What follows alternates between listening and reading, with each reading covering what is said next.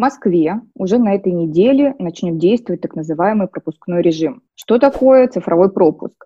Как его получить? На какие цели можно получить цифровой пропуск? На этот и другие вопросы постараемся ответить в этом видео. Слушайте внимательно до самого конца, а в конце обязательно оставьте комментарий по поводу того, а, как вы вообще считаете, насколько целесообразно сейчас на данном этапе вводить цифровые пропуска, насколько соразмерно введение а, данных ограничений на данном этапе развития заболевания.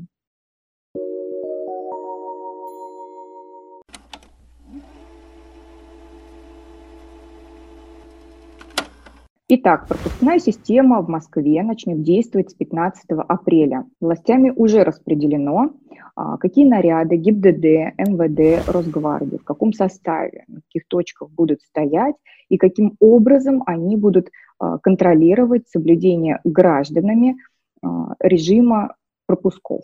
Первая ступенька нового пропускного режима предполагает ограничения для передвижения на различных видах транспорта на личном автомобиле, служебном автомобиле или же на общественном транспорте передвигаться можно будет либо при наличии служебного удостоверения, либо при наличии цифрового пропуска. Служебное удостоверение у нас э, имеют кто? Имеют адвокаты, нотариусы, судьи, их помощники, а также чиновники, госслужащие, э, военнослужащие и другие лица. Вот им цифровые пропуска получать не нужно.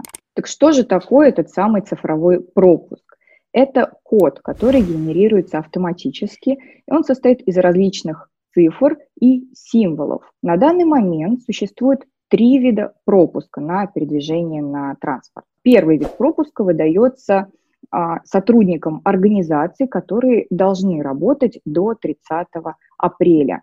О том, что это за организации, мы расскажем вам в отдельном видео. Следите за обновлениями на нашем канале. Этот вид пропуска, он длительный, и он не ограничивается ни временем, ни маршрутом. Второй вид пропусков – на посещение медицинской организации. А, его срок действия – один календарный день, и он ограничен маршрутом, то есть следовать можно только а, из точки А, то есть, например, из вашего дома, до точки Б, то есть в эту самую медицинскую организацию. И третий вид цифрового пропуска на иные цели, к примеру, на поездку в магазин на личном транспорте, или же может быть, вам нужно поехать на дачу. Вот для этого вам нужно оформлять третий вид цифрового пропуска. Его срок также составляет один календарный день, и он также ограничен маршрутом. То есть вы не можете, получив пропуск для поездки в определенное место, а, разъезжать по всей Москве. Как же получить цифровой пропуск в Москве? На данный момент существует три варианта. Первый – через СМС, второй – по звонку на горячую линию правительства Москвы, и третий вариант – через сайт mos.ru. Рассмотрим каждый из этих вариантов. Первое – СМС на номер 7377 определенного формата. Сейчас вы видите на экране пример такого сообщения. Давайте его разберем. Пропуск звездочка, код цели, звездочка, фамилия, имя, отчество, тип документа, серия, номер документа, номер машины или даже карты, если вы поедете на метро, ИНН организации или наименование медучреждения. Второй вариант – это звонок на горячую линию правительства Москвы по номеру плюс 7 495 777-7777. Такой вот красивый блатной номер у нас теперь у правительства. Предполагается, что оператор этой горячей линии с ваших слов запишет всю информацию и оформит для вас э, заявку в электронном виде, и далее цифровой пропуск вы получите на электронную почту. Поэтому вам нужно э, во время звонка иметь при себе все необходимые документы, чтобы э, назвать свои фамилии, имя, отчество, паспортные данные, и, в общем-то, все эти самые сведения, которые мы только что разбирали а, при а, способе по СМС. И третий вариант – через электронное заявление на сайте mos.ru.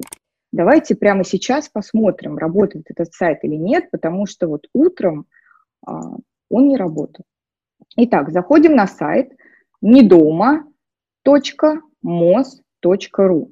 И здесь мы видим такую голубую кнопочку «Получить цифровой пропуск». Нажимаем на эту кнопочку, входим в свою учетную запись и заполняем заявление, которое вам предложат. Во время поездки вам нужно иметь при себе распечатанный цифровой пропуск, либо у вас должен быть сохранен скриншот этого цифрового пропуска на телефоне и обязательно наличие паспорта или иного документа, удостоверяющего вашу личность.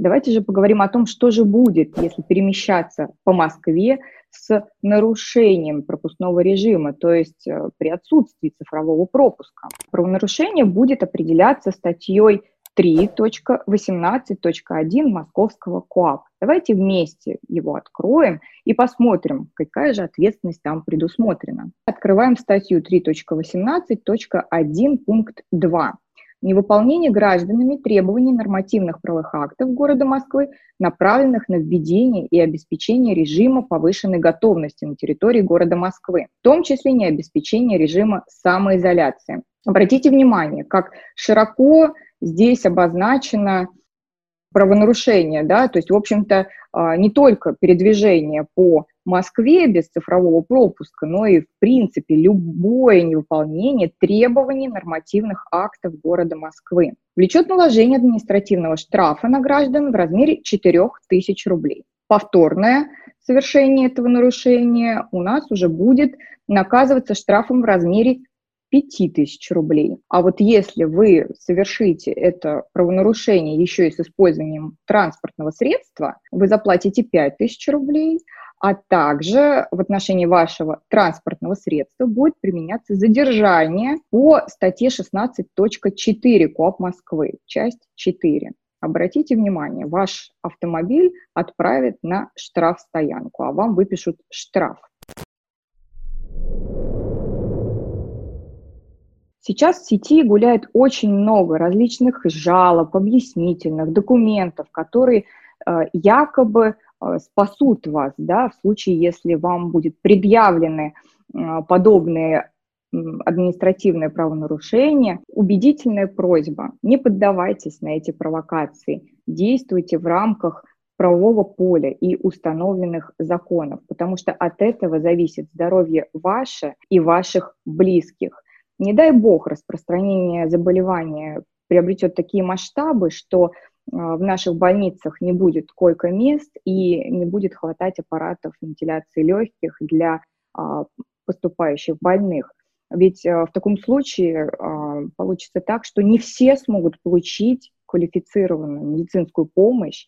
Кто-то будет отправляться на лечение домой, у кого, например, более легкая форма да, протекания болезни, а тяжелые больные, они просто будут отправлены а, в отдельные комнаты на э, то, чтобы просто там а, дожить э, срок своей жизни. Лечить будут только средних больных. Это правило так называемой медицинской сортировки.